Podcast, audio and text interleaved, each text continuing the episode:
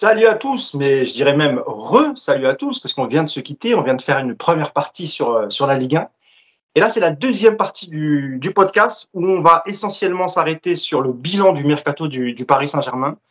Et ensuite, on basculera sur la Ligue des Champions, sur le match de mardi soir qui opposera le Paris Saint-Germain à la Juventus Turin. Donc, j'ai inutile de vous présenter Yacine qui était déjà là en première partie, le coach Yacine, de toute façon, il est toujours avec moi. Je ne le lâcherai jamais. Voilà, ça c'est dit. Et je vous présente mes deux nouveaux camarades du jour. Un qui n'est jamais venu dans ce podcast, c'est mon ami Mirko. Alors, pour vous présenter mon ami Mirko, qui a un superbe maillot du Napoli, qui date des années 80, qui vient de me dire, c'est celui de Maradona, ouais. Il semble. La première année des 7 ans de Maradona, Napoli 84-85. Donc voilà, moi je serai là principalement pour discuter de l'arrivée de Fabián Ruiz à Paris, raconter ce qu'il a fait pendant les 4 ans à Napoli en arrivant du Betis, et pourquoi pas aussi évoquer les grandes, on va dire les grandes envolées de la Juve et d'Allegri qui, pour l'instant, on va dire éclabousse de son talent l'Europe du football. On va revenir effectivement, comme vient de vous dire Mirko, on va revenir sur le mercato, sur Fabián Ruiz et de Napoli. Et dans la deuxième partie, on évoquera la Ligue des Champions. Tu nous parleras de la rencontre qui a eu lieu ce week-end, de la triste rencontre qui a eu lieu ce week-end entre la Juve et la Fiorentina. Merci en tout cas d'être avec nous, Mirko. Alors si tu peux remonter encore un tout petit peu ton écran, qu'on voit bien ta tête. Ok, voilà. Parfait, c'est formidable, très bien. Comme ça, on voit toi, on te voit bien, c'est un beau gosse, Mirko. Ce serait dommage qu'on fasse la moitié des beaux gosses. C'était relatif, c'était relatif. Italien, il n'est pas algérien. Non, je déconne, évidemment. Et ça, c'était pour la transition. C'est mon ami Abdellah Boulemals, grand spécialiste du mercato sur Twitter. Salut Abdellah, comment ça va? Salut Mousse, salut tout le monde. Et l'autre, il rigole en arrière-plan. Attends, tu crois que je ne l'entends pas. Comment vous allez? Ça fait plaisir de vous revoir. Écoute, ça va bien, on est très content de t'accueillir. Ça faisait longtemps, ça faisait très longtemps que tu n'étais pas venu nous voir, mais on a du mal à s'en faire. C'est compliqué. Je sais que tu as un emploi du temps hyper, tu es très sollicité du côté de Nantes, visiblement. Enfin, c'est ce qu'on m'a dit. Hein. Espèce de mytho, tu m'as recalé quasiment tous les 6 mois. Parce que je ne pouvais pas. Je suis un peu comme. Ah, mais vous êtes vraiment des mythos. Je suis un peu comme Yacine. Hein. Tu vois, je vais aux États-Unis, au Canada, en Afrique. Il fait la tournée des Ducs. Attends. Comme disait un célèbre rappeur qui a fait un concert hier au Stade de France, tu es dans le turfu, quoi. Ah, je suis dans le turfu à mort. très bon concert au passage. Non, mais ça me fait plaisir de vous revoir. Hein. Ça fait si longtemps, Mousse. Hein. Ça me fait plaisir de participer à cette émission. Alors, en tout cas, nous, on est ravis de t'accueillir. Et comme je le disais, on va tout d'abord parler du bilan du mercato. On ne va pas revenir sur toutes les arrivées parce qu'on va débriefer, mais on va quand même revenir sur les 2 dernières arrivées et sur la non-arrivée aussi de Skriniar. De Milan Skriniar de l'Inter. Donc on va revenir sur le transfert de Fabián Ruiz du Napoli au PSG et de Carlos Soler de Valence au Paris Saint-Germain. Sur le bilan global du mercato du PSG, je vais te donner la parole, Abdellah. Effectivement, il y a eu beaucoup de départs, hein, c'est ce qui était prévu. Peu de ventes, très peu de ventes. On a eu Kehrer et Kalimundo, il me semble, hein, je ne dis pas de bêtises. En vente sèche et Idrissa Gueye, pardon. Et d'ailleurs, on va revenir sur pas mal de qui sont sortis sur Idrissa Gueye. Et Areola, n'oublie pas Areola. Non, mais tu vois, moi, il était sorti des radars, Areola. Pourquoi tu me remets Areola? J'étais bien moi sans Areola. Mais cette année, il compte et il compte plus que beaucoup. C'est vrai. Est-ce que tu as la somme? Tu as le montant aussi du transfert? C'est 9 millions, je crois. 9 millions d'euros, c'est pas mal. C'est pas mal. C'est très bien, c'est très bien. Oui, donc je disais, Abdellah, beaucoup de prêts, certains avec option d'achat, d'autres pas, très peu de ventes. Globalement, mission réussie pour la team Campos Antero sur les départs, même si on sait qu'il y a de la friture sur la ligne et on va y revenir. Voilà, exactement. Globalement, est-ce que tu trouves que le PSG, hormis... peut-être l'attaquant qui voulait le supplémentaire et le défenseur central. Est-ce que tu trouves globalement que le mercato est réussi, Abdellah? Ça, c'est une bonne question. C'est une question qui a été posée à maintes reprises ces derniers temps, à savoir, est-ce que certains chers auditeurs avaient la possibilité de noter ce mercato de 1 à 10 ? Je me suis prêté au jeu. De 1 à 10, je mets 5,5-6. Pourquoi ? Je m'explique. Franchement, les gens ne se rendent absolument pas compte, Mousse, c'est ce que tu disais à l'instant, du chantier, mais du chantier énorme, auquel a eu à faire face ce duo, ou même voilà, Antero Campos. Il y a quand même 26 départs. 26 départs, et il y en a qui estiment, il y en a qui trouvent aujourd'hui qu'on n'est pas content. Effectivement, il y a eu énormément de prêts. Le PSG va prendre en charge une partie du salaire. Mais les amis, il faut savoir une chose. Je vous la résume en une phrase. Vous avez pendant 5-6 ans, sur les dernières années, donné des salaires à des joueurs de niveau de chapeau 2. De chapeau 2 et des salaires normalement qu'on attribue à des joueurs de chapeau 1. Il est normal aujourd'hui de se retrouver dans cette situation. Il y a des mois, on en a parlé, on a dit qu'il serait difficile de faire partir tous ces joueurs. Aujourd'hui, je salue le travail immense d'Antero Henrique parce qu'il se fait démonter par la presse, il faut le dire, on reviendra peut-être dessus, il se fait démonter par la presse ou même par certains supporters parce qu'ils estiment que monsieur n'a pas fait le nécessaire et qu'on a… Mais attendez, il a fait partir des joueurs qui n'ont pas joué depuis 1 an et demi, voire 2 ans. Des joueurs qui… Il a constitué un loft. Il reste simplement Icardi au sein de ce loft. Forcément, il touche un salaire mirobolant. Mais au regard de la situation, de l'environnement, de la crise sanitaire, des joueurs qui ne jouaient plus, c'est ce que tu disais à l'instant sur Areola, etc. Mais le mec, il faut le féliciter au regard de toutes ces problématiques. C'est-à-dire qu'il a répondu aux attentes. Je dis bravo monsieur, chapeau monsieur, 26 départs, mais aucun dirigeant au monde n'a fait mieux sur le marché actuel. Bien évidemment, on trouvera à redire sur certains aspects, les prêts avec option d'achat, certains vont revenir, certains vont se relancer. Et je terminerai avec ça, Mousse. L'objectif principal, il a été missionné par le Qatar pour ça, c'était de diminuer la masse salariale. Regardez ce qui s'est passé il y a 2 jours ou 1 jour, le fair play financier, enfin le PSG s'est fait rattraper par le fair play financier, on attendait la sentence du fair play financier. Bon, ils paieront 10 millions, 60 avec sursis, mais ils étaient obligés de composer avec ce fair play financier et encore une fois, chapeau Antero, chapeau Campos malgré tout, parce que voilà, il a fait partir. Après au niveau des arrivées c'est autre chose… Je suis mi-figue, mi-raisin. Au niveau des arrivées. Je pense que il manque évidemment un décès, on reviendra dessus, il manque un autre attaquant aussi. Et il a pratiquement doublé tous les postes, c'était l'objectif. Mais sur les arrivées, je mettrais un 6 sur 10 et sur les départs, je mettrais un bon 9 sur 10. Voilà. Merci Abdellah Boulemals qui a sans doute avalé 3 canettes de Red Bull avant de démarrer ce podcast. Il a tellement d'énergie, il avait tellement de choses à dire. Merci Abdellah pour son intervention. Mais on va revenir en détail après sur les départs et sur les arrivées. Je te donne la parole Mirko parce que c'est intéressant aussi de savoir, vu d'Italie, ce qu'on pense de ce nouveau PSG avec évidemment un joueur que tu connais bien, c'est Fabián Ruiz qui arrive du Napoli, ton club de cœur. Première question Mirko. Vu d'Italie, comment on perçoit ce nouveau PSG avec le nouveau tandem Campos-Galtier et puis après, on rentrera dans le sujet Fabián Ruiz. Alors, en Italie, la plupart des journalistes et des supporters a été quand même assez surprise de l'arrivée de Christophe Galtier sur le banc. C'est un nom qui est quand même, on va dire, malgré le titre de l'année par Lille il y a 2 ans, qui a quand même énormément surpris. Après, sur le marché des transferts et sur l'effectif, il garde quand même une très belle cote. En Italie, il est considéré comme un des 3-4 favoris pour la victoire finale en Ligue des Champions.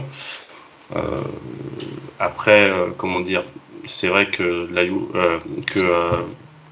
Paris s'est intéressé beaucoup à pas mal de joueurs de Serie A.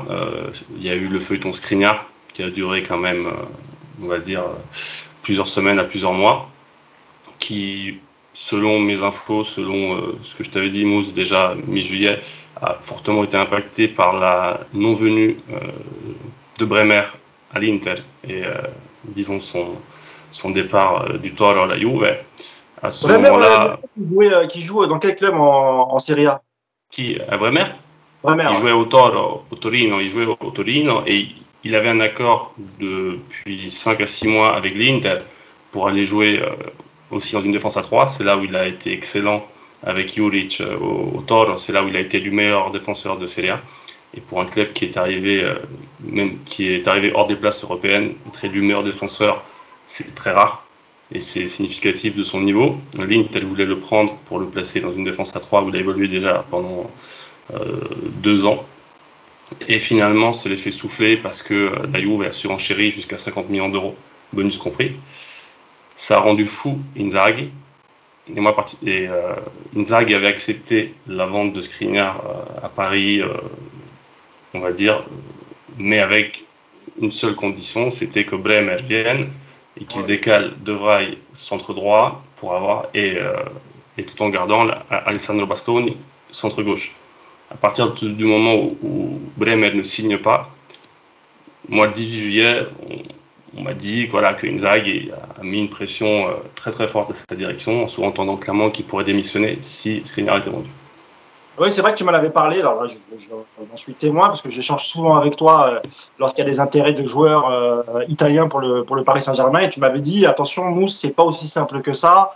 Il ne partira pas s'ils ne tiennent pas le remplaçant. Et tu m'avais effectivement parlé de Bremer à l'époque. Je reviens vers toi après, Mirko, pour parler en détail de Fabián Ruiz. Je vais juste demander à Yacine, toi, depuis Vancouver, tu étais en stage.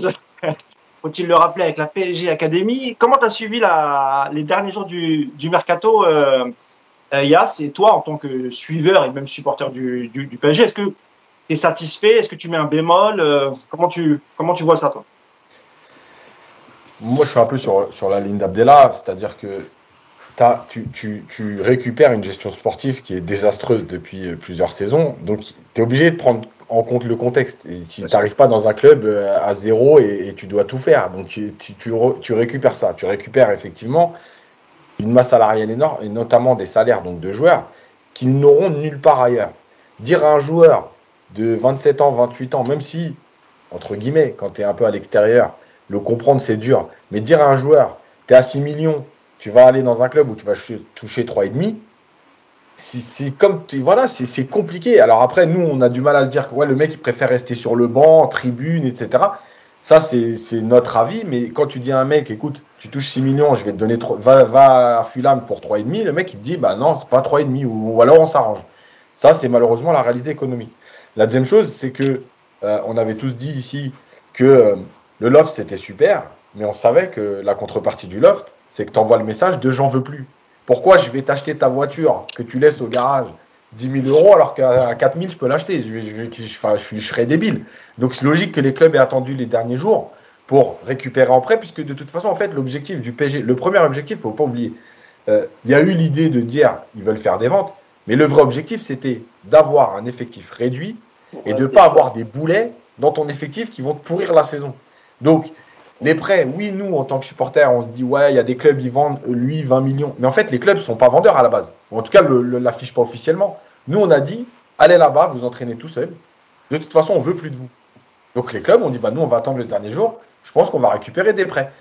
Globalement, tu as voulu un effectif réduit, pas de boulet, tu as fait ce qu'il fallait. Voilà. Donc, là-dessus, c'est positif. Et sur le recrutement, ceux qui les arrivaient, tu as été plutôt cohérent dans les profils. Moi, je pense que Paris a décidé de se dire, de toute façon, à part 4 matchs en Ligue des Champions, on va avoir le ballon. Donc, qu'est-ce qu'on fait ? On décide d'avoir des profils plutôt techniques, polyvalents, qui parlent le même football au milieu. Après, effectivement, il te manque ton joueur devant. En tout cas, ce qu'ils avaient annoncé, ils voulaient un attaquant et un défenseur et un grand défenseur. Il te manque ces deux postes-là. Est-ce que c'était primordial de faire le fameux panic buy, de dire on n'a pas Skriniar, donc il faut prendre absolument quelqu'un, et tu vas encore te tromper comme ça s'est passé par le passé, tu faisais des derniers achats le 29 août et finalement tu te trompais. Voilà, il y a un mercato d'hiver qui va arriver, il y a une Coupe du Monde qui va être au milieu de tout ça. Est-ce que c'est pas le moment de te dire, ok, il y a un effectif pour faire la première partie de saison, on verra cet hiver, voilà. Et la dernière chose, c'est que finalement dans tout ça, t'as essayer d'être cohérent. Et moi, je trouve que c'est la première fois qu'il y a en tout cas une cohérence entre l'entraîneur, le directeur sportif et la ligne que tu veux te donner. Moi, je ne suis pas devin. Pour moi, un mercato, il y a un sentiment quand il est fait et en fait, tu le valides à la fin de la saison. Personne ne peut savoir. Des fois, tu as des joueurs qui arrivent, tu te dis ils vont pas jouer, et puis c'est eux qui font la meilleure saison. Et finalement, les joueurs à 50, ils font pas une bonne saison. Personne ne peut savoir si c'est un bon mercato. Donc nous, on a un sentiment. On verra sur la saison si c'est vraiment un bon mercato. Avant de te lancer, Mirko, sur Fabián Ruiz et rentrer dans le détail du joueur, le poste dans lequel il est le mieux, le système dans lequel il est le mieux, je voulais juste réagir à ce que tu as dit, Abdellah, tout à l'heure, sur le fait d'alléger la masse salariale. Ce qui n'est pas vraiment le cas, parce que sur la plupart des joueurs prêtés, la plus grosse prise en charge du salaire, elle vient... Oui, je te laisserai le droit de réponse, Abdellah, t'inquiète pas. Le PSG prend quand même une partie conséquente du salaire, à part peut-être pour Kurzawa, où on sait que c'est un club anglais, en même temps, c'est pas surprenant.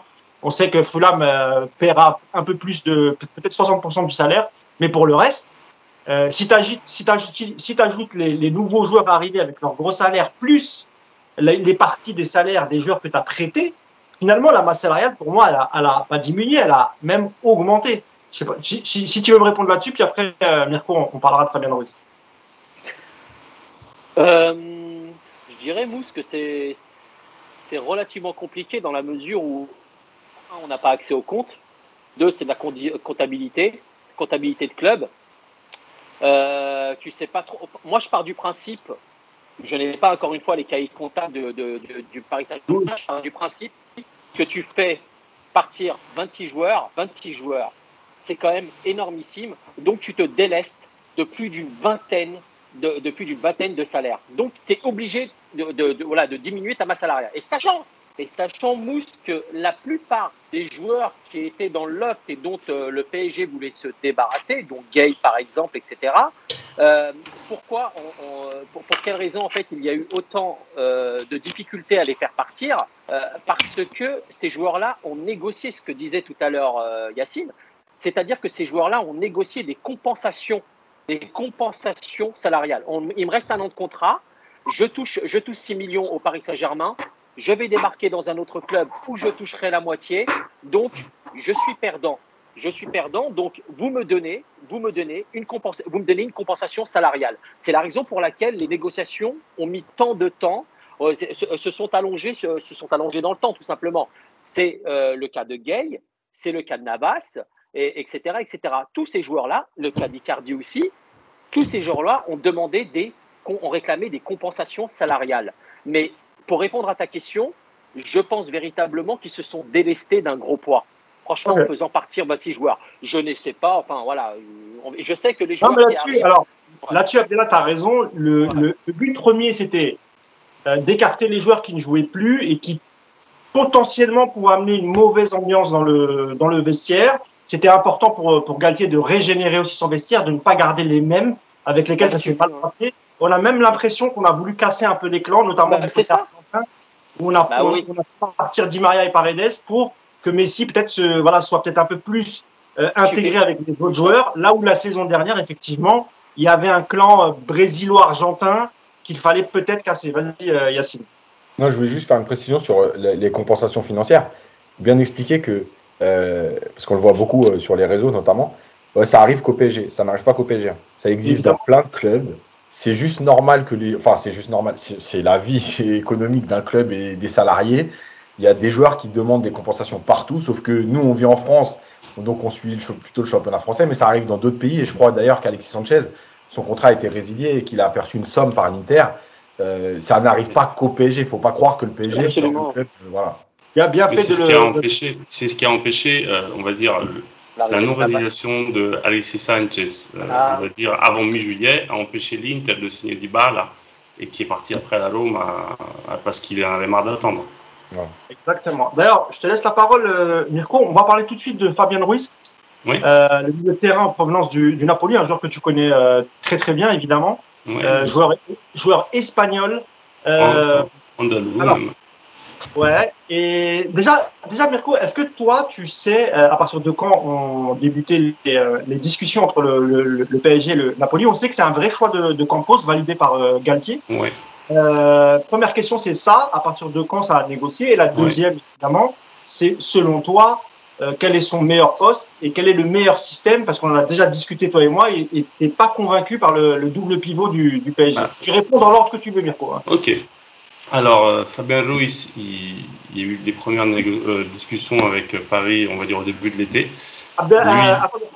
Juste pour que ce soit bien clair, les amis, je vais vous demander à chaque fois que quelqu'un parle de couper vos micros, parce que pendant des bruits de fond, si ça ne vous dérange pas, Yacine, Abdellah, quand quelqu'un parle. C'est moi non, je ne sais pas. Je ne sais pas, mais comme ça, au moins, ça évitera de faire du... D'accord, ok. Donc, voilà, tu peux y aller, Mirko. Alors, Fabián Ruiz, première discussion entre les trois, entre donc ses représentants et Paris au début de l'été. Lui, il est arrivé à l'été 2018 de Betis. Il est en fin de contrat l'année prochaine et il avait clairement en tête de signer au Real en fin de contrat pour rejoindre Ancelotti. Même si bon, en foot, on ne sait jamais voilà, si Ancelotti sera encore entraîneur du Real la saison prochaine. Ancelotti avait en tête de faire venir libre en fin de contrat l'année prochaine. Fabián Ruiz a disputé 4 saisons à Napoli. Il a joué la première saison avec Ancelotti. Il joue en 4-4-2, principalement milieu gauche. D'ailleurs, le match au Parc des Princes, il joue milieu gauche dans un 4-4-2 avec Alan et Hamzik au milieu. En première saison, il est un peu baladé dans un 4-4-2 et il joue les plus gros matchs sur le côté et aussi dans les deux, au milieu. La saison d'après, avec principalement Gennaro Gattuso, il joue relayeur droit dans un 4-3-3. Et je pense que ça a été son meilleur poste. Et l'année dernière, il est avec Spalletti un peu baladé entre le 4-2-3-1 et le 4-3-3. Dans le 4-3-3, relayeur droit, parce qu'il a une frappe de gauche exceptionnelle. Et aussi dans le double pivot, dans le 4-2-3-1. Sauf que dans le double pivot, dans le 4-2-3-1, il a un joueur comme Anguissa qui est vraiment devenu un joueur de classe internationale. C'est pas le même profil que Verratti, en effet. Voilà. Moi, objectivement, vu les profils du milieu de terrain du PSG, je pense, bon, après Anguissa, il a fait un an, il vient de signer, ça aurait été plus compliqué de le sortir, beaucoup plus compliqué, beaucoup plus cher. Mais clairement, à mon avis, Paris avait plutôt besoin d'un profil à la Anguissa que celui de Fabián, même si moi, je trouve que... Alors, un profil comme Fabián, c'est-à-dire un milieu relayeur avec une frappe l'année dernière, il faut savoir que ça a été le joueur longtemps de tous les championnats européens avec le plus gros nombre de buts marqués en dehors de la surface de réparation. Ah oui, quand même. Fabián, il a fini à 7 buts, 7 frappes en dehors de la surface. Ça c'est, tu vois, cette qualité, elle manque au milieu du PSG. Hein. Bah, ça, sont pas non, mais ça fait 25 ans que le PSG n'a pas mis au terrain relayeur avec une grosse frappe des 20-25 mètres. Je sais pas, moi, du peu que j'en sais. Rabiot était capable de le faire, il me semble. Hein. Oui, c'est vrai. Mais Fabián, c'est quand même le niveau au-dessus. Après, voilà, je pense, je trouve. Après, il a des... Voilà, ses points forts, c'est clairement une frappe de balle et une technique vraiment de très haut niveau. Je pense que dans un milieu à deux, avec Marco Verratti à côté, effectivement, il y aura des adversaires, notamment en Ligue des Champions, s'il était amené à jouer ou à démarrer ou à jouer, effectivement, ça pourrait être un souci. Moi, j'ai le souvenir de Napoli-Milan en mars dernier, qui a été un match très important pour le championnat de Serie A de l'année dernière, où Spalletti a préféré se passer d'Anguissa et de jouer en 4-2-3-1 avec Lobotka et Fabián, face au milieu de terrain du Milan, qui est quand même à dimension physique importante. Milieu à 3, il y avait Tonal, il y avait Benasser et Kessi. Ça a été très compliqué pour Fabián au milieu, parce que physiquement, surtout contre une équipe comme le Milan, qui en plus sur le côté gauche est Théo Hernandez et Raphaël Léao, ça a été compliqué. C'est-à-dire que pour moi, c'est un super milieu de terrain dans un milieu à 3. Je pense que relayeur droit, c'est son meilleur poste. Dans un milieu à 2, contre une équipe qui a le niveau technique, physique, surtout, de te mettre en difficulté, je pense que ça va être compliqué. Après, tu sais ce que je pense de l'effectif du PSG, Mousse. Pour moi, surtout avec la non-arrivée d'un autre central, je ne vois pas comment le PSG peut faire une saison en jouant à 3 derrière avec 3 titulaires, un remplaçant comme Mukiele qui peut faire les deux postes et un Danilo qui est certes peut jouer les pompiers de service, mais voilà, après ça c'est mon avis qui est peut-être assez marqué, mais je pense que Paris va de toute façon être obligé à un moment de repasser à 4 derrière et peut-être jouer avec un milieu à 3 avec Messi derrière 2 attaquants, voilà, mais dans un milieu à 3 je pense qu'il serait plus à l'aise, sinon si Paris joue toute la saison avec ce double pivot, et comme on dit aussi en Espagne, effectivement, je pense peut-être que Fabián aura du temps de jeu et sera très bon contre des adversaires de second plan en Ligue 1. Mais même contre un top 5 de Ligue 1, ou sans parler de la Ligue des Champions, ça pourrait poser problème s'il est vraiment considéré comme un milieu de terrain défensif avec des capacités de physique, de pressing. Ça c'est pas trop son truc. Merci Mirko pour les précisions. D'ailleurs, je crois que c'est ton ordi qui fait du bruit, Mirko. En fait. D'accord, c'est vrai. Ta soupe en fait. Ouais. Ok, bah juste tu coupes le micro, le temps de l'intervention, c'est bon. Vas-y Abdellah. Non, justement, j'avais. Pourquoi parlons-nous, du côté italien? Depuis l'arrivée de Ruiz, la signature de Ruiz au PSG, pourquoi on parle souvent de son... ce qui revient systématiquement, c'est son inconstance. On parle d'inconstance. Ça revient systématiquement. Quand on approche les journalistes napolitains, je me suis renseigné, on me dit attention, Abdellah, il est très inconstant comme joueur. Irrégulier. Il est irrégulier. Après, ça dépend des saisons. Moi, je trouve que l'année dernière... il a quand même été beaucoup plus régulier que les saisons passées. Il a beaucoup progressé. Moi, franchement, l'année dernière, Fabián, son irrégularité, je ne l'ai pas vraiment remarqué. Après, c'est peut-être moi, j'ai vu quand même beaucoup de matchs au stade, techniquement. Après, moi, je ne parlerai pas vraiment d'irrégularité, mais plutôt de certaines limites. C'est un joueur qui, quand il se retrouve face à des milieux de terrain très costauds, il y a des équipes qui sont rapides, physiques, et en difficulté. Si c'est un joueur qui peut jouer contre... Moi, je me souviens du match contre Bologne fin octobre de l'année dernière. Il marque un but, comme souvent maintenant, à 25 mètres, et le gars, mais après, tout le match, Napoli gagne 3-0, le match est au petit trop, et techniquement, c'est très très fort. Par contre, je me répète, quand il y a un gros pressing sur lui, répété face à des joueurs qui physiquement sur les seconds ballons sont capables d'aller le chercher, c'est plus compliqué. Parce que paradoxalement, il peut mesurer 1m90, par contre, il n'a pas de jeu de tête, par exemple. Mirko, ouais. Est-ce que tu veux pas qu'on essaye sans casque? Parce que je me demande si c'est pas ça qui fait le bruit de ton ordinateur. Ok. Tu peux essayer pour voir? C'est mieux? Non, il y a toujours le souffle. Hein. En fait, il y a un grésillement de fond. Ouais, il y a un grésillement de fond. En fait, c'est pas très agréable. Mais bon, écoute, on va faire avec. Hein. C'est assez ancien. Je peux essayer de changer. J'en ai un autre. Mais Ruiz, par rapport à tout ce qui se dit là sur Ruiz. Attends, Abdellah, attends 2 secondes. Parce que je voulais aussi l'avis de... Et après, je te donne la parole, Abdellah. Je voulais juste ton avis, toi, Yacine, sur le profil, justement, de Fabián Ruiz. C'est un profil que tu aimes bien. Mais est-ce que, selon toi, comme le disait Mirko, ça peut s'adapter sur un double pivot, étant donné que lui, il est plus à l'aise dans un milieu à 3 et surtout qu'il est un peu plus devant en relayeur droit. Mais en fait, je pense que ça dépend. Franchement, ça va dépendre de si on parle de la Ligue 1, enfin, on va dire de 90% des matchs du PSG ou des 5 matchs qui vont compter. C'est ce que disait Mirko d'ailleurs. Ouais. Voilà. Dans 90% des matchs du PSG, dans ce double pivot, évidemment qu'il va se régaler parce qu'il parle le même football que Verratti. Parce qu'ils vont avoir le ballon 70% du temps et que bien sûr qu'il va trouver des passes qui font mal parce que sa qualité technique elle est excellente. Faut rappeler qu'il a été champion d'Europe espoir, je crois, avec l'Espagne. C'est la génération Ceballos. C'est des mecs qui puent le foot. Voilà, le foot pur, je parle, avec le ballon. Maintenant, dans les matchs où il va falloir mettre de l'impact, c'est pas un joueur d'impact. Donc qu'est-ce que tu vas faire de ton double pivot? À quoi te servent tes 3 défenseurs, etc. C'est ça la vraie question. Et là, on peut s'interroger, mais moi, j'ai pas la réponse, encore une fois, hein, mais on peut s'interroger sur son apport, sur la complémentarité du duo en phase défensive. Faut rappeler aussi que Fabián Ruiz, c'est un joueur qui joue donc plutôt relayeur, plutôt haut, et qui est en train de reculer tout doucement, et ses coachs disent aussi, tu vois, un peu à la Pirlo. Ils ont presque envie aujourd'hui d'en faire le Pirlo parce que, en fait, c'est un joueur qui a une excellente passe, qui a une excellente vision du jeu, qui sait se déplacer. Un peu comme Thiago Motta aussi. Tu peux faire certaines comparaisons, tu vois, dans ces jeux-là. Mais, par exemple, qui va pas apporter de l'impact dans le jeu, tu vois. Par exemple, si tu prends Renato Sanches, ça n'a rien à voir. Tu vois ce que je veux dire? C'est deux profils totalement différents.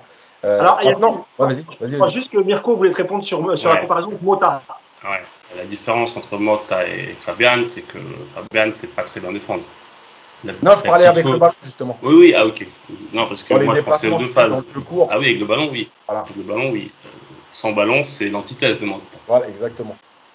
C'est pour ça que avec ballon, il va t'apporter ça. Mais dans les matchs qui comptent, où, tu vois, c'est presque comme Paredes, on l'a souvent dit l'année dernière, Paredes, dès qu'il y a un peu de densité, un peu d'intensité, bah, il n'arrive plus à trouver ces passes-là. Voilà. Mais, c'est ce que j'allais répondre à la dernière fois, j'ai oublié, quand il parlait des qualités de Fabián Ruiz, milieu technique avec une grosse frappe de balle, on a oublié que Paredes, il a un peu les mêmes qualités, Yacine. Même on se pose la question, en fait, pourquoi avoir fait partir Paredes pour faire venir Fabián Ruiz ? La réponse, elle est ce que je disais au préalable, et Abdellah Boulemals, tu pourras réagir aussi, c'est qu'on voulait aussi casser quelques amitiés, quelques plans, et permettre aussi de régénérer les vestiaires, etc. Et juste, donc je termine juste, juste pour ça, c'est que moi, je l'ai tweeté cette semaine, moi, je reste persuadé qu'il y a un environnement de 4-3-3 qui est en train de se dessiner pour certaines rencontres. Voilà, Paris ne fera pas la saison. Alors, déjà, moi, j'avais dit au début de saison que, de toute façon, il y a beaucoup de clubs aujourd'hui, à part un ou deux, hein, comme Liverpool et tout, mais qui changent de système la saison. Le Real, ils ont déjà joué à 3 derrière. Bon, City, c'est des fois à 3, des fois à 4, des fois, voilà. Il y a cette idée, et je pense que quand on voit les profils des joueurs, ouais, quand même, il y a un sentiment de 4-3-3 derrière tout ça. Voilà. Mais bien sûr. Mais il a entièrement raison, Yacine. Au regard des profils recrutés, c'est une alternative. C'est le mot. C'est une alternative qui a été réfléchie par le duo Campos-Galtier il y a encore un mois.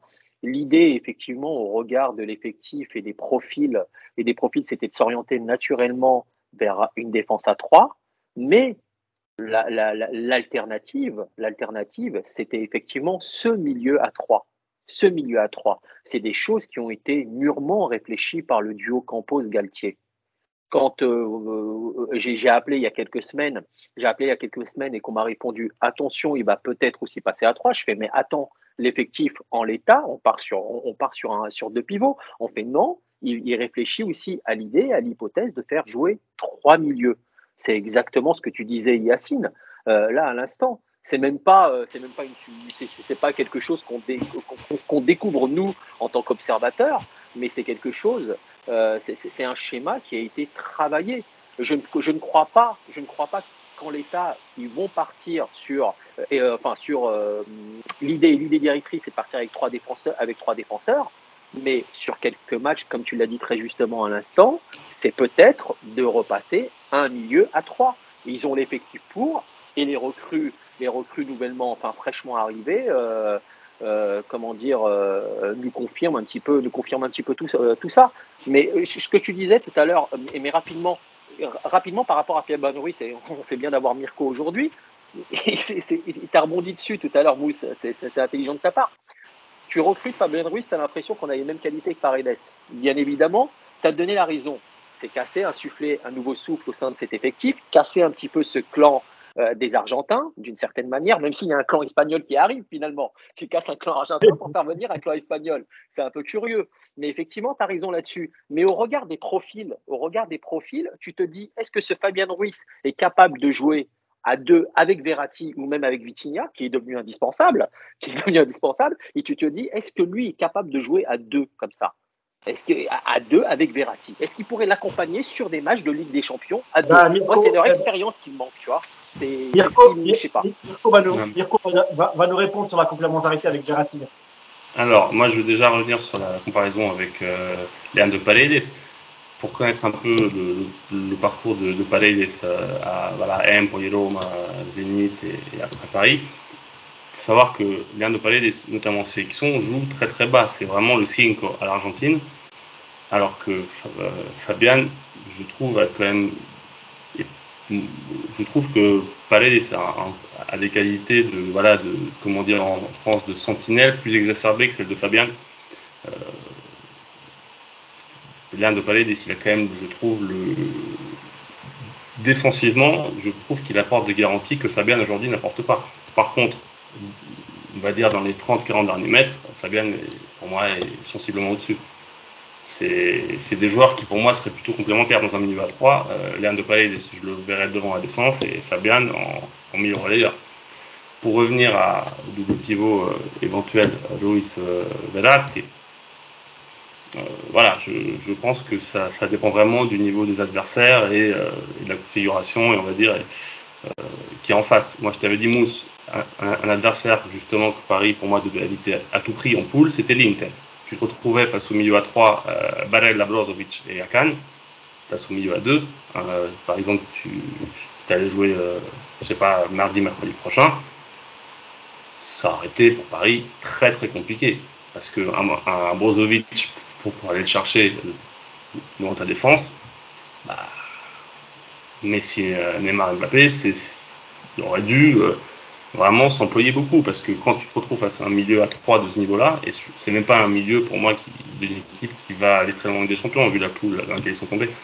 Mais je pense que Paris aura beaucoup de difficultés contre des milieux à 3 d'une qualité vraiment niveau finaliste ou vainqueur de Ligue des Champions.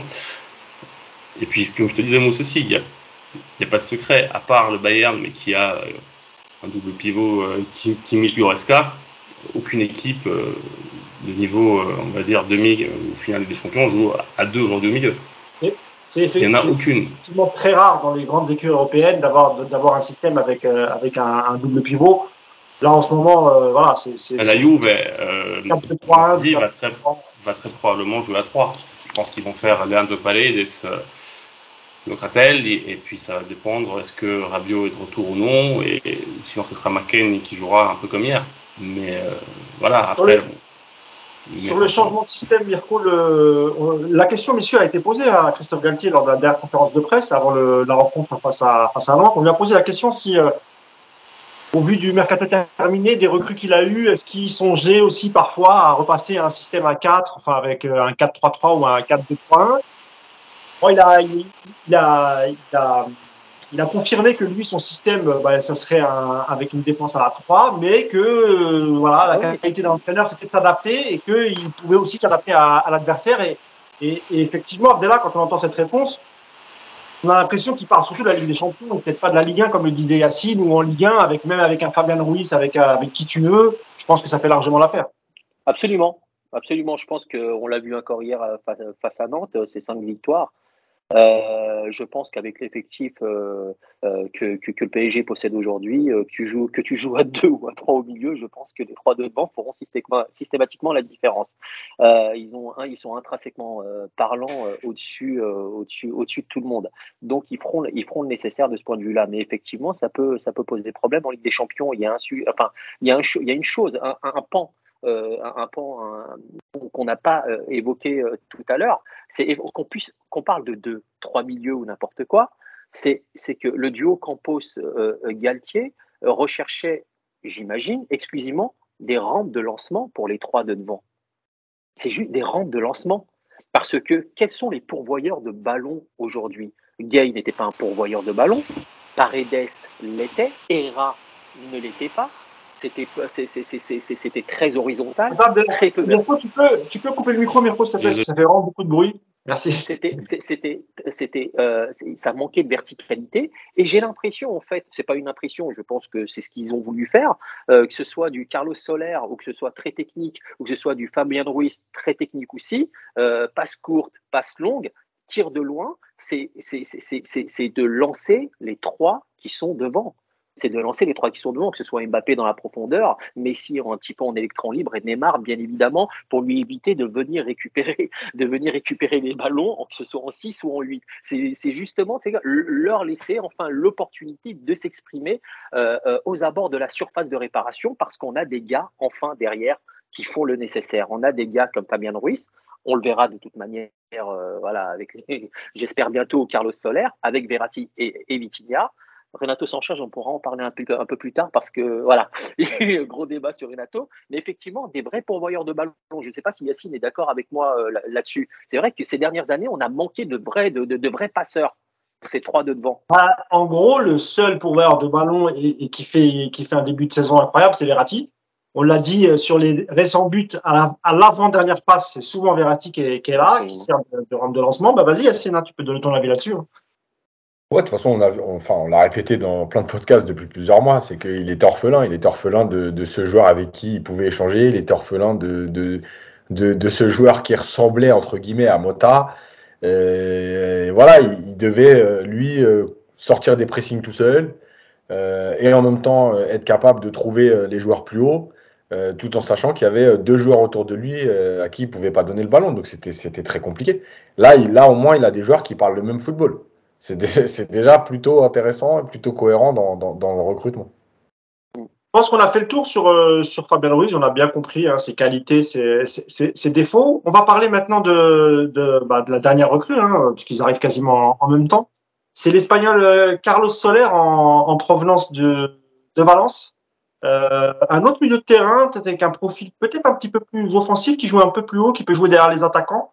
Alors, la question, c'est est-ce qu'ils l'ont fait parce qu'ils n'ont pas réussi à faire un autre attaquant, bien que ce ne soit pas un attaquant, ou bien vraiment, c'est comme on dit aujourd'hui, l'expression à la mode, c'est une opportunité de marché. On connaît aussi les relations entre le président Peter Lim, président de Valence, et Nasser El Khelaifi, qui sont au beau fixe. Ils s'apprécient beaucoup. Et d'ailleurs, ce transfert, j'imagine un peu que ça a aussi permis de signer Cavani derrière et lui filer, parce que Cavani, surtout le frère de Cavani, qui est un sacré négociateur et qui ne lâche rien, pas un euro, qui considère que son frère, même à 35 ans, mérite 8 millions d'euros par an, ce qu'il ne touchera pas à Valence, évidemment. Mais voilà, un mot là-dessus, tu veux commencer, Mirko, comme ça après on t'entendra plus avec ta... Ouais, Soler... De ce que j'en sais, c'est un joueur, un milieu de terrain offensif qui peut jouer numéro 10 derrière deux attaquants ou en 4-2-3-1, on va dire, derrière l'attaquant, ou sinon, milieu d'ailleurs dans un milieu à 3. C'est poste, c'est un joueur, on va dire, d'axe, c'est pas un joueur de côté du tout. Après, voilà, on a vu des Perisic être capable à 33 ans de se reconvertir de latéraux, donc après une carrière en tant qu'attaquant de côté, donc dans le foot, jamais dire jamais. Mais Soler, voilà, c'est un joueur plus offensif encore que Fabián Ruiz, qui dans le 3-4-1-2, je pense peut être amené à jouer les alternatives sur le poste de, de numéro 10 derrière les attaquants. Bah, de toute façon, Paris aujourd'hui c'est ça, il y a trois titulaires et en trois alternatives, c'est Salab, il y a Soler et Kiké. Ah ouais. C'est les trois joueurs qui vont j'espère pour eux jouer un petit peu, parce que ce que je t'avais dit aussi, Mousse, avant votre match de Toulouse, c'est que je m'attendais à ce que Galtier fasse un minimum tourner. Et moi, je m'attendais après le match de Monaco à plus revoir en fait le trio titulaire ensemble de la semaine. C'était faire 60 minutes, 30 minutes sur les deux matchs et puis les voir en fait les trois ensemble du tout. Mais bon. Voilà, je pense qu'il va les faire jouer, je pense, le plus longtemps possible avant la Coupe du Monde. Et je pense que ça va donner à Soler le temps de pouvoir s'adapter. Pour revenir, je ne sais pas si Soler est dans les plans de Luis Enrique pour la Coupe du Monde. Ce que je sais, c'est que Fabián, il y a eu des petits soucis avec Enrique sur le poste euro. Et que même si maintenant les listes sont élargies à 26, aujourd'hui, il n'est clairement pas dans les plans de Luis Enrique. D'accord, okay, c'est une bonne précision et c'est peut-être aussi pour ça qu'on l'a fait venir, pour peut-être aussi compter un peu plus sur lui en deuxième partie de saison, même si on sait que le Napoli aussi a tout fait pour qu'il parte parce qu'il ne voulait pas le voir partir gratuitement. Donc c'est assez logique. Merci Mirko, tu peux couper ton micro. Je l'embête le pauvre. Mais ne t'en va pas quand même, hein. Reste là. Yacine, moi je voudrais que tu dises un mot aussi sur ce Carlos Soler. Parce que moi je trouvais aussi que c'était. Il y a des similitudes avec Sarabia. Peut-être pas dans le physique, etc. Mais sur le joueur polyvalent offensif qui peut jouer derrière les attaquants, qui peut redescendre un tout petit peu derrière en milieu relayeur, pardon. C'est le profil entre le milieu offensif et pas tout à fait l'attaquant. Mais est-ce que c'est, on va dire, la solution idoine parce que tu n'as pas réussi à avoir soit un ailier, soit un véritable attaquant? En tout cas, ça y ressemble. Ça y ressemble parce que bon, encore une fois, on n'invente rien. Galtier, il a fait des conférences de presse, il a bien expliqué. Il a expliqué qu'il voulait un attaquant et il a expliqué qu'il voulait un attaquant pour permettre à Mbappé de jouer deuxième attaquant. Bon, c'est pas Soler. Voilà, c'est aussi simple que ça. Donc, je pense qu'il y a l'opportunité, il y a le fait de se dire aujourd'hui, est-ce qu'il fallait un remplaçant à Messi ou plus un remplaçant devant une vraie pointe, en gros pour remplacer Icardi numériquement, on va dire. T'as Ekitike qui peut le faire. Est-ce qu'il y a besoin d'un joueur confirmé alors que tu sais que les trois de devant sont. C'est déjà. En gros, Soler, on peut dire qu'il remplace Axter en fait.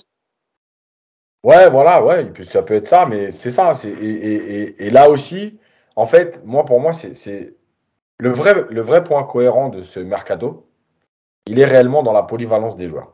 Voilà. C'est des joueurs qui peuvent occuper plusieurs postes. Par exemple, Ruiz un peu plus bas au milieu, l'autre un peu plus haut au milieu.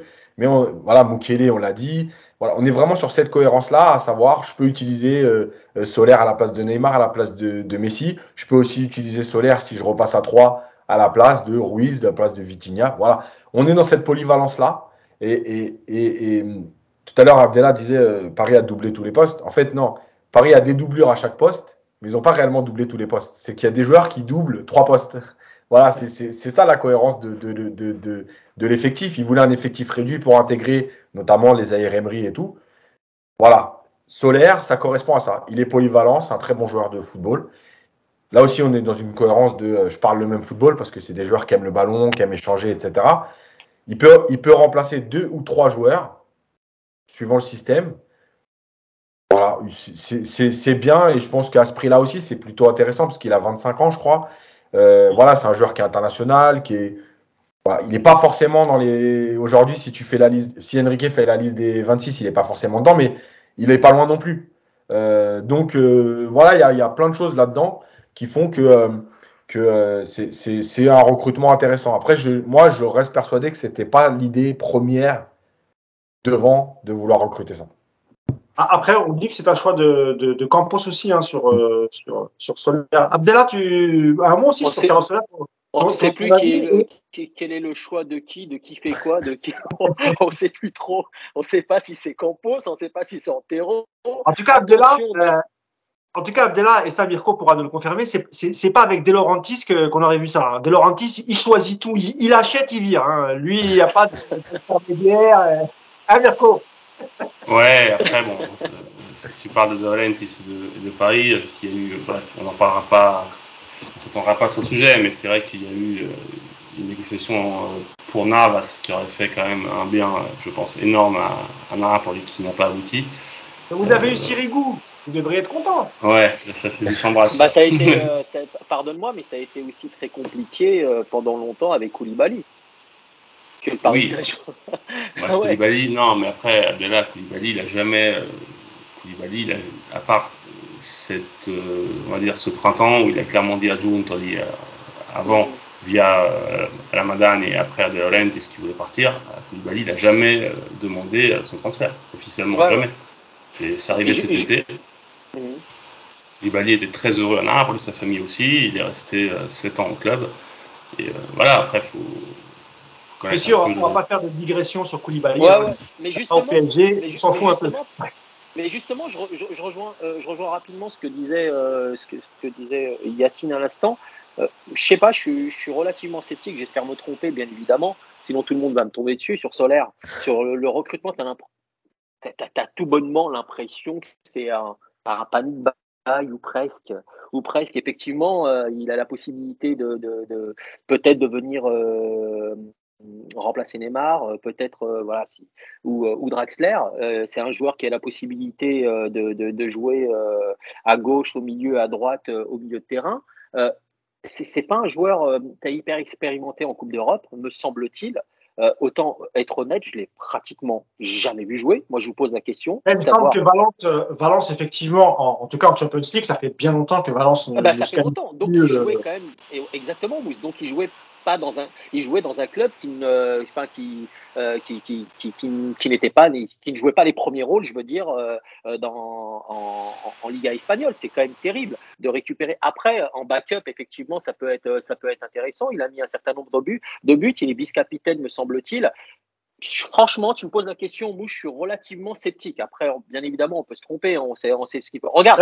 D'ailleurs, Abdellah, juste, je te coupe rapidement, c'est pour rappeler, hein, que ce soit Fabián Ruiz ou Carlos Soler, le montant est sensiblement le même. Hein. Un peu plus de 20 millions, il me semble, pour Fabián Ruiz et 18-20 millions pour Carlos Soler. Vas-y, Abdellah. Bon, un petit panique, mais franchement, tu te poses la question de savoir, mais est-ce que ces joueurs vont pouvoir s'intégrer très rapidement à nouvelle langue, nouvel effectif, nouvel environnement, on sait ce que c'est. C'est exactement ce qui se passe aujourd'hui avec Renato qui ne met pas un pied devant l'autre. Voilà, on l'a vu dans le match d'hier. Et étrangement, et inversement, paradoxalement, je dirais, quand tu vois Vitinha qui ne parle pas la langue, que personne n'a vu jouer, sauf les spécialistes du FC Porto ou autre, mais en quelques matchs, il est devenu indispensable.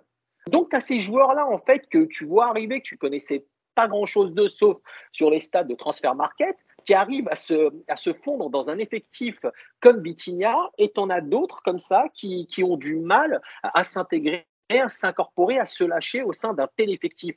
C'est vraiment paradoxal et c'est vraiment étrange. Et ça renvoie encore une fois à ces deux recrues que sont Soler et Ruiz. Je me pose la question de savoir s'ils vont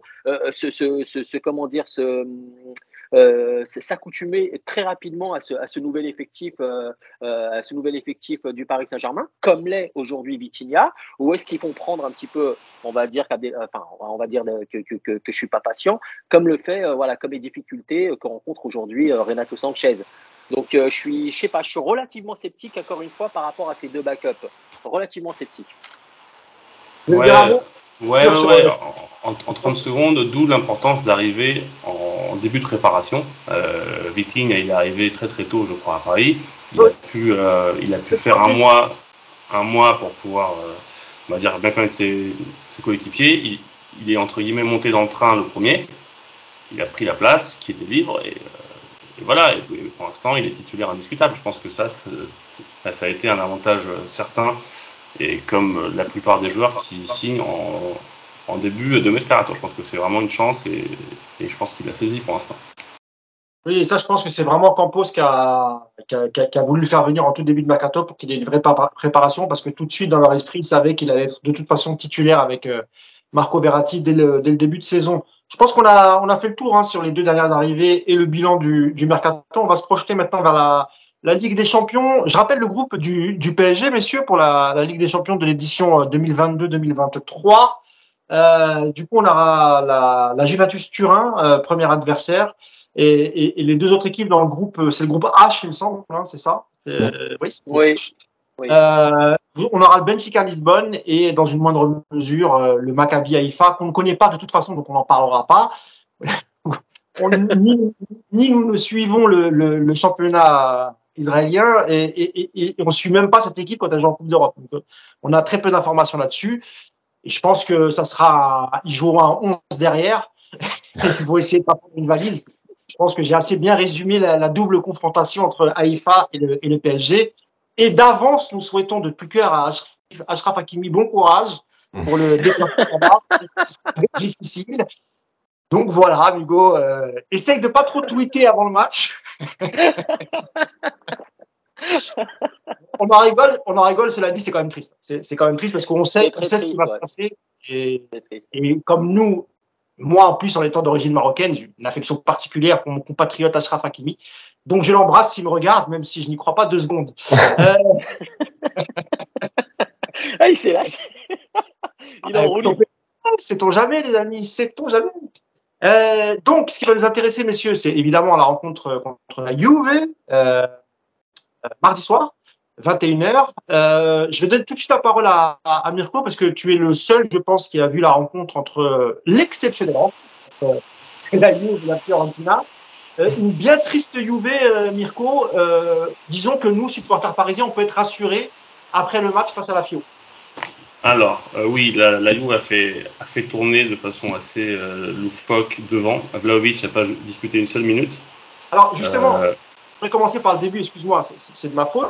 Est-ce que tu peux nous dire déjà le 11 type de la Juve pour cette saison les départs, les arrivées. Et si je comprends bien, l'équipe qui a joué hier n'est pas forcément celle qui jouera mardi. Ni celle qui jouera en janvier, parce qu'il y a Federico Chiesa, qui est censé être leur meilleur joueur, qui est blessé. Il y a un certain milieu de terrain d'origine francilienne qui est blessé, qui est encore un certain peu le Coupe du Monde. Hier, ils ont démarré avec... je parlais de Paul Pogba, bien sûr. Donc hier, ils ont démarré avec Mathieu Perrin dans les buts.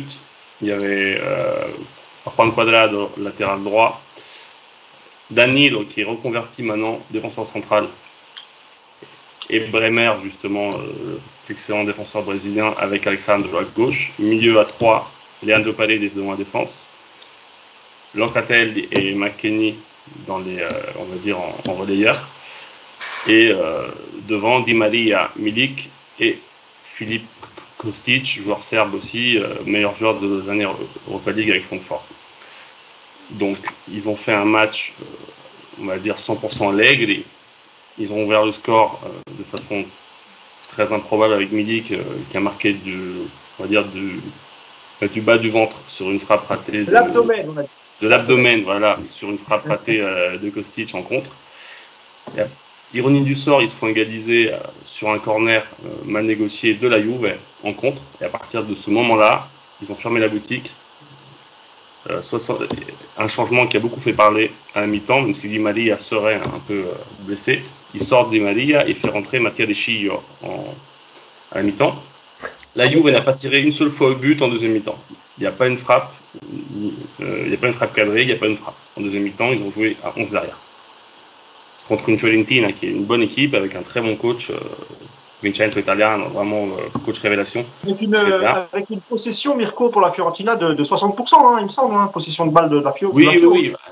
La Juve a vraiment joué comme s'il jouait une place en finale de Ligue des Champions, s'ils n'encaissaient pas le but sur la deuxième mi-temps et qu'ils étaient à 10 contre 11. Non, mais il faut savoir que de toute façon, je ne sais pas si Yacine et Abdellah, vous le savez, Allegri, ça fait 4-5 ans qu'en fait, en Italie, il y a un consultant et ancien joueur très, très connu, très respecté, qui s'appelle Abdellah Boulemals, qui lui a en fait mangé le cerveau, qui lui a dit que c'était un coach qui ne savait pas bien faire jouer ses équipes, à l'époque où c'était vrai. Et en fait, avec cette présentation à la télé qui s'est répétée plusieurs fois, aujourd'hui, Allegri, il veut prouver à ses détracteurs qu'on peut gagner en faisant des incantations, en fait. En faisant sans tirer au but, sans jouer au foot, c'est possible de gagner des matchs. Et de le faire toute la saison. Son plan de jeu, c'est ça. Mirko, t'es sûr qu'il n'a pas eu une discussion avec Pogba à ce sujet-là ? Non, c'est bizarre. Tu parles d'incantation, tout ça. Très bonne celle-là. Mais non, mais si on, c'est hallucinant. Après, je pense qu'il va essayer de s'inspirer du match de Monaco au Parc des Princes, sauf que je ne pense pas qu'il... Lui, hier, quand on a parlé du match de Paris en conférence de presse, il a dit, soyons réalistes, le match à gagner, c'est le match contre Benfica à domicile sur le deuxième match. Il faut savoir que la Juve, elle va arriver normalement comme si c'était une équipe de bas de classement de Ligue 2, parce que si c'est national, je crois qu'ils ne pourraient pas venir jouer au Paris des Princes de France, mais ils vont venir jouer à 10 derrière.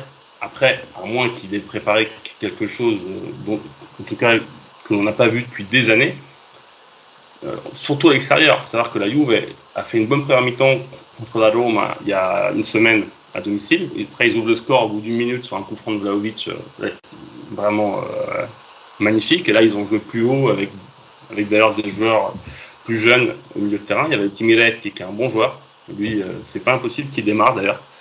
Milieu de terrain relayeur, très bon joueur. Ils ont ouvert le score vite et ils ont pu prendre la Rome à la gorge. Mais il faut savoir que même à domicile, contre le Spezia, qui est vraiment un tout petit club, ils ont mené 1-0 en première mi-temps. La deuxième mi-temps, mercredi, ils ont joué à 10 derrière. Contre une équipe qui va jouer le maintien, qui a un budget, il doit avoir 25 millions d'euros de budget. Bah, j'exagère, mais ils sont peut-être à 35, quoi. C'est une équipe qui va venir jouer au Parc des Princes de 0-0 de façon assumée, comme si c'était une équipe de deuxième division, troisième division, en Coupe de France au Parc des Princes. Ouais, mais pourtant, ils ont Vas-y Abdellah, puis après, de toute façon, là, on conclut et je donnerai la dernière parole à Yacine à la fin.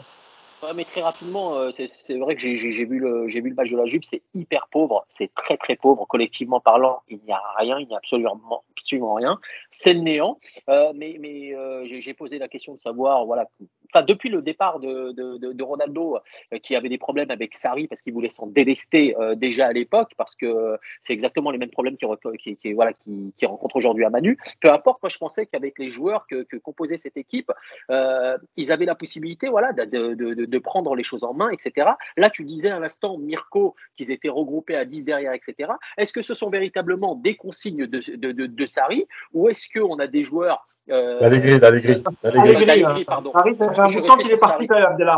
Ouais, mais je suis resté, tu sais quoi, je suis allé voir tellement de matchs là-bas que j'ai le visage de Sarri. Tu sais que Abdellah, tu sais que Matuidi ne joue plus à la Juve. Non. Oh là là. Et donc, du coup… Le truc. Je ne connais pas cette personne. Et du coup, ma question, c'est de savoir, mais est-ce que ce sont des consignes d'Allegri ou est-ce que c'est des joueurs qui sont en méforme parce que cette équipe dispose de joueurs qui sont capables de faire du jeu et qui sont capables aussi de gêner un petit peu le Paris Saint-Germain au Parc des Princes.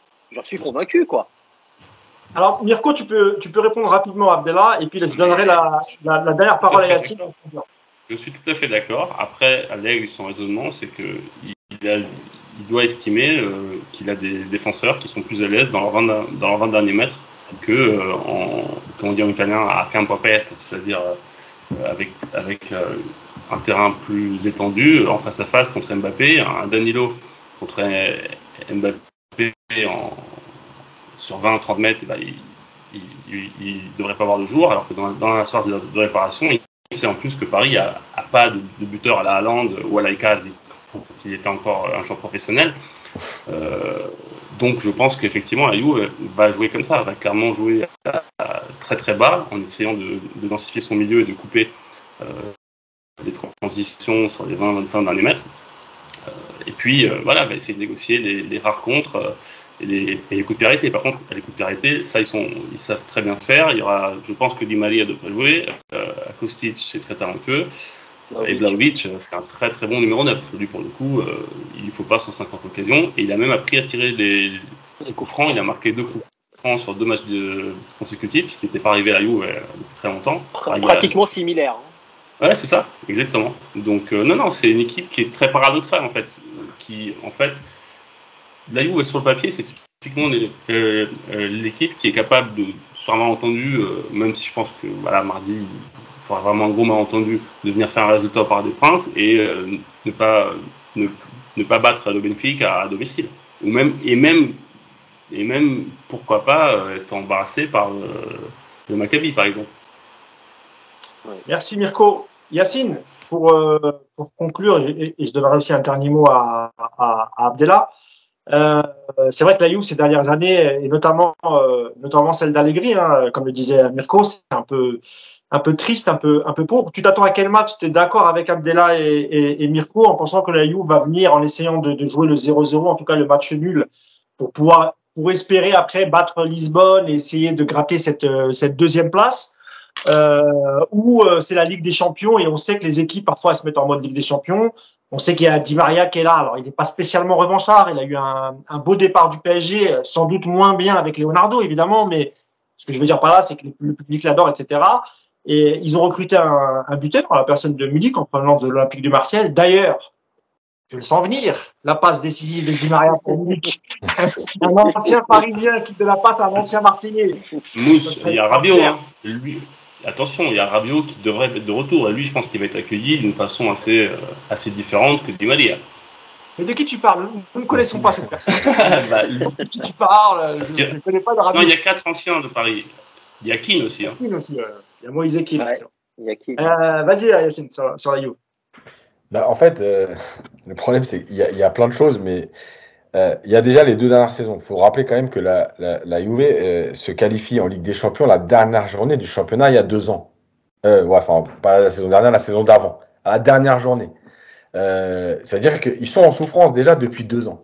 Il faut se rappeler de ce qu'a fait Allegri avant. Il y a eu des titres de champion et tout, Mais le football, ça n'a jamais été un football spectaculaire, etc. C'était mieux, attention, c'était mieux que les deux dernières saisons, mais ça n'a jamais non plus été quelque chose d'exceptionnel. C'est Allegri. Ils ont essayé, Yacine, de changer avec Sarri, parce que c'est un joueur qui faisait bien, un entraîneur qui faisait bien jouer ses équipes, et puis ça n'a même pas fonctionné avec Sarri. Donc, Après, il faut savoir aussi la culture de la Juve. La culture de la Juve, c'est quand même, ça n'a jamais été non plus le spectacle. Hein. La Juve, c'est gagner. Donc, le spectacle, on n'est pas à Madrid ou à Barcelone. Hein. Eux, c'est le résultat qui compte. Tout à l'heure, Mirko parlait de ce que fait Allegri dans son duel avec certains médias, etc. Et moi, j'ai un parallèle. C'est un peu ce qu'a fait Mourinho pendant 10 ans avec sa guerre avec Guardiola. C'est des mecs qui veulent prouver que, en fait, le nouveau football, en fait, on ne gagne pas qu'avec le nouveau football. Et eux, ils veulent montrer qu'on est quand même capable de gagner. Alors, Mourinho, un peu moins à la Roma, parce que je trouve qu'il y a quand même des matchs qui sont plutôt intéressants et tout. Mais pendant un moment donné, entre Saga et Guardiola, bon, c'était devenu une caricature de football, quoi. Donc voilà, il y a tout ça. Et puis, il y a le recrutement de la Juve. Le recrutement de la Juve, il est quand même compliqué depuis 2-3 saisons aussi. Quand tu vois les joueurs qu'ils prennent, c'est pas des mauvais joueurs, mais c'est pas des joueurs... Enfin, moi, je le dis souvent en rigolant, mais je le pense quand même. Sur les 30 derniers joueurs de la Juve, t'en as peut-être, allez, je vais être gentil, 5 qui auraient eu un contrat il y a 10 ans. Tu vois, c'est des joueurs que la Juve n'aurait jamais regardés. Faut pas mentir, Rabiot, etc. C'est des joueurs que la Juve n'aurait pas calculé à une certaine époque. Aujourd'hui, ils sont obligés de faire avec parce qu'économiquement, c'est compliqué. Ils font d'ailleurs beaucoup de joueurs en fin de contrat comme ça. C'est ce que j'allais dire, Yacine. Concernant Rabiot, c'était Rabiot et Matuidi, par exemple, deux ex-parisiens typiquement en fin de contrat qui arrivent libres. Il y a un peu de tout là-dessus. Et puis, il y a aussi ce que fait Allegri sur le terrain. L'année dernière, par exemple, Locatelli, une fois il est 6, une fois il est 8, on ne sait pas trop. Enfin, tu vois, même lui, il cherche aussi ce qu'il y a à faire. Tu vois, il ne se servait pas. Alors, il y a une chose très importante, effectivement, c'est l'absence de Chiesa parce que c'était le dynamiteur. Et quand il n'est pas là, ça change quand même beaucoup de choses. Voilà, je pense qu'il y a une période un peu bizarre à la Juve. Je pense que la Juve, c'est plus un nom aujourd'hui que quelqu'un qui fait trembler l'Europe. Et faut être honnête, si le PSG est sérieux contre cette Juve-là, évidemment que normalement, il n'y aura pas de problème. Mais par contre, cette Juve-là est capable de te pourrir le match. Quand je dis pourrir, c'est pas par le vice, mais pourrir, comme l'a dit Mirko. Voilà, venir avec 2 lignes de 4, bien compact, bien devant la surface, jouer une transition ou deux sur Vlahovic, et puis on attendra ce qui se passera. Mais par contre, d'abord, décider de ne pas prendre de but. Voilà, donc c'est le match qu'attend Paris. Je pense que ce sera ça. Et je ne pense pas qu'il y ait de surprise en disant... Tiens, on va les surprendre et on va aller les chercher, on va aller jouer et tout. J'y crois pas trop. Je voulais juste faire une dernière parenthèse sur Pogba. Juste pour dire un truc, c'est par rapport à toute l'histoire Pogba, je ne vais pas en parler. Hein. C'est plus pour dire, on a fait des podcasts où j'avais expliqué que je disais Pogba. Oui, que tu connaissais son marabout. Mais oui, je me rappelle très bien. Arrête, commence pas à dire des trucs comme ça. Je ne vais pas le lâcher, lui, avec son marabout. Non. J'avais dit, Pogba, je ne le prendrai pas parce que certains joueurs en région parisienne, il y a un contexte très spécial et les faire venir à Paris au quotidien, je vous le dis tout de suite, ça va être très compliqué. Et il y a plein de gens qui me disent « Ouais, arrête de dire ça, pourquoi tu dis ça ?» Bon, voilà. Vous voyez pourquoi. Que l'histoire soit vraie, complètement vraie, un peu vraie, etc. Les joueurs parisiens, enfin franciliens, ils viendraient au PSG, l'environnement, il est plus que compliqué. Voilà. C'est pour ça que j'avais dit ça à l'époque, que je voulais pas de Pogba au PSG. Par rapport à tout ça, voilà. Après moi, alors, juste pour conclure sur Pogba, je suis d'accord avec toi et pas tout à fait d'accord parce que Pogba est en lui-même un personnage un peu caricatural.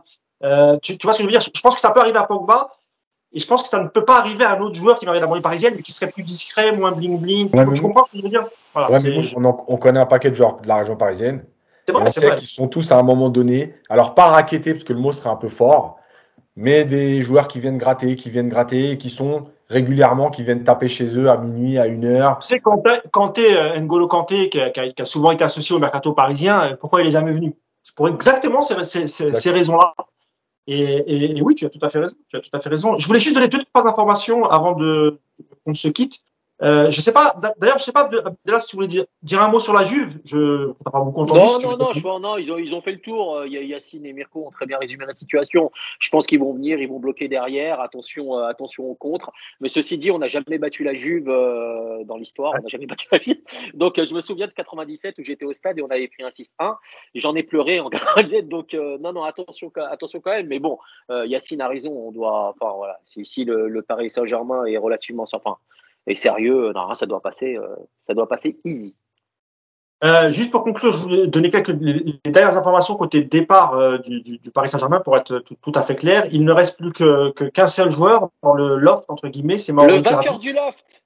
Voilà, on a appris hier le départ définitif de Rafinha pour un club qatari, mais ça se sentait parce que voilà, oui, on sait qu'Antero, il est directeur sportif de la Qatar League, donc ça c'était une évidence. Pour le reste, juste faire un petit point sur Gueye, parce qu'on a entendu beaucoup de bêtises dans les médias, et comme on aime bien relayer les gens qui ont des pastilles bleues, ou bien des journalistes qui viennent du même pays que notre ami Mirko,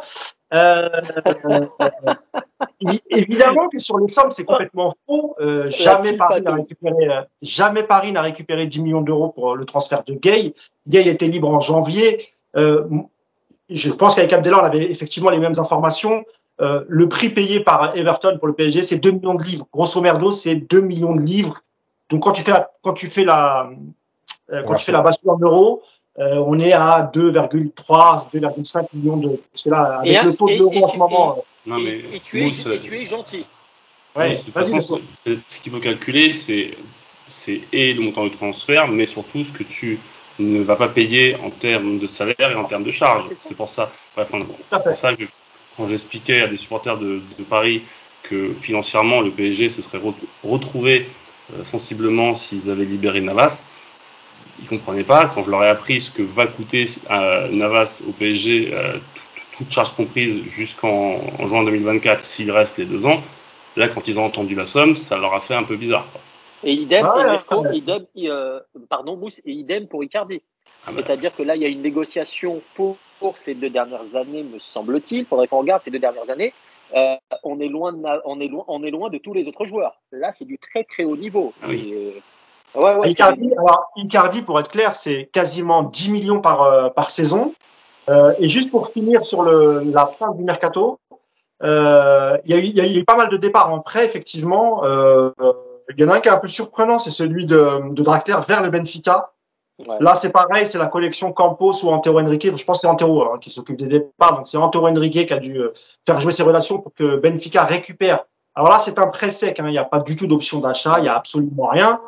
On a vu aussi le départ de Lewin Kurzawa pour Fulham, un club londonien. Là, il s'agit d'un prêt avec option d'achat et une grosse partie du salaire est pris en charge évidemment par Fulham, qui a les moyens parce que c'est un club de première ligue. Et puis, on a assisté aussi au départ d'Herrera vers l'Athletic Bilbao, Wijnaldum qui était parti lui bien avant à la Roma, Gueye, on vient d'en parler vers Everton. Pareil pour Paredes qui quitte le PSG avec un prêt et une option d'achat située entre 15 et 20 millions d'euros pour la Juventus Turin. Et donc, il reste qu'un seul joueur, c'est Mauro Icardi. Sachant que le marché turc, parce qu'il y a des ouvertures à Galatasaray, et on parle même de Besiktas, il me semble que c'est Fenerbahçe, qui sera rentré dedans. Et Besiktas aussi, aux dernières nouvelles, mais je pense que ça va finir à Galatasaray. Voilà. Étant donné, le marché, du coup, pour les Turcs, il se ferme le 7 septembre, il me semble, si je dis pas de bêtises. Le 8. C'est le 7. 9, c'est pas le 9 ou le 7 ? Le 8, peut-être. Le 8, on a fait le 7, on a fait le 8, on a fait le 9. C'est le 8. Dans quelques jours, dans 3-4 jours. Donc voilà, c'était pour faire le point complet des départs. Donc on verra d'ici quelques jours si Icardi continuera à bouffer des barbecues sur Paris ou goûtera les adanas, les kebabs en Turquie. C'est ce qu'on lui souhaite. On mange très très bien en Turquie, je tiens à le préciser. Ah, magnifique. Surtout la viande, exceptionnel. Super. Je voulais absolument vous remercier. Mirko, merci beaucoup d'avoir été avec nous. Malgré un ordinateur très bruyant. C'est pas grave. Je vais essayer de t'envoyer un billet, Mirko, pour que tu puisses investir. Le pire, c'est que j'ai l'autre, mais j'ai pris celui-là. C'est pas grave. Je te taquine, il n'y a aucun souci. C'est les aléas du direct. C'est pas très grave. L'essentiel étant le contenu de tes arguments qui était formidable. Pour le reste, ce n'est pas bien grave. Abdellah Boulemals, Bah, merci. Ouais, j'aime bien quand ils m'appellent Abdellah Boulemals, quand ils mettent mon nom, là, ces deux-là, c'est insupportable. Normalement, on commence toujours par le grand Abdellah Boulemals. Ouais, c'est ce qu'a dit, oui, c'est ce qu'a dit Yacine la dernière fois, là. Il va falloir qu'on se voit, là. Ça va pas du tout. Mais en tout cas, merci à vous, c'était super intéressant et instructif. Merci beaucoup. Et surtout, je voulais remercier vraiment particulièrement Yacine, parce que d'abord, c'est mon ami, c'est mon frère. Et surtout, parce que il n'a pas dormi de la nuit. Il revient de Vancouver, pardon. Il n'a pas dormi de la nuit. Il n'a pas dormi ce matin. C'est un gars adorable. Il est toujours là, très professionnel. Je le dis hein, en direct, que vous sachiez à qui vous avez affaire. Yacine est une personne en or.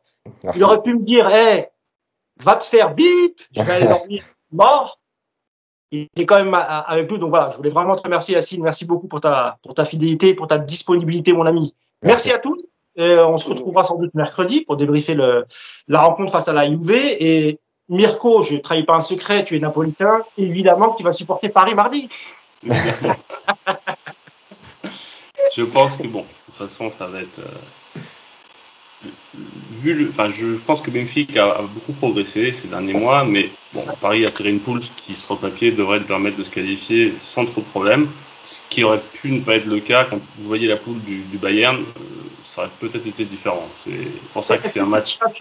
Est-ce que tu peux lâcher Aller Paris, par exemple Aller Paris, ouais. Ah, ouais. Mais faut le dire, hein, c'est vrai, parce que historiquement, les ultras du PSG et les ultras Napoli s'entendent très bien.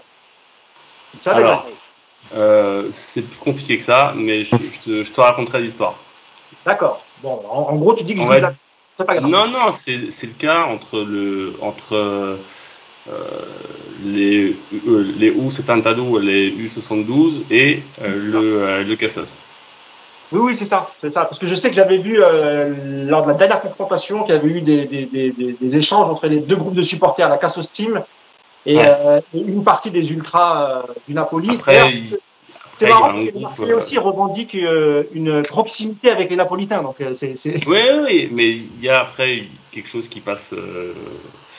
On va dire qu'il y a une amitié aussi de certains groupes, d'un certain groupe parisien avec les amis de la Rome, qui sont amis avec la Rome, qui est considéré par d'autres groupes de la B et de la A. Bref, de toute façon, dans ce milieu-là, je ne vais pas trahir de secret, rien n'est blanc et rien n'est noir. C'est ça. Merci encore, messieurs, merci à vous. Et quant à nous, on se retrouve mercredi pour débriefer le match contre la Juve de Ligue des Champions. Merci encore et à bientôt. Ciao. Merci les gars. Ciao.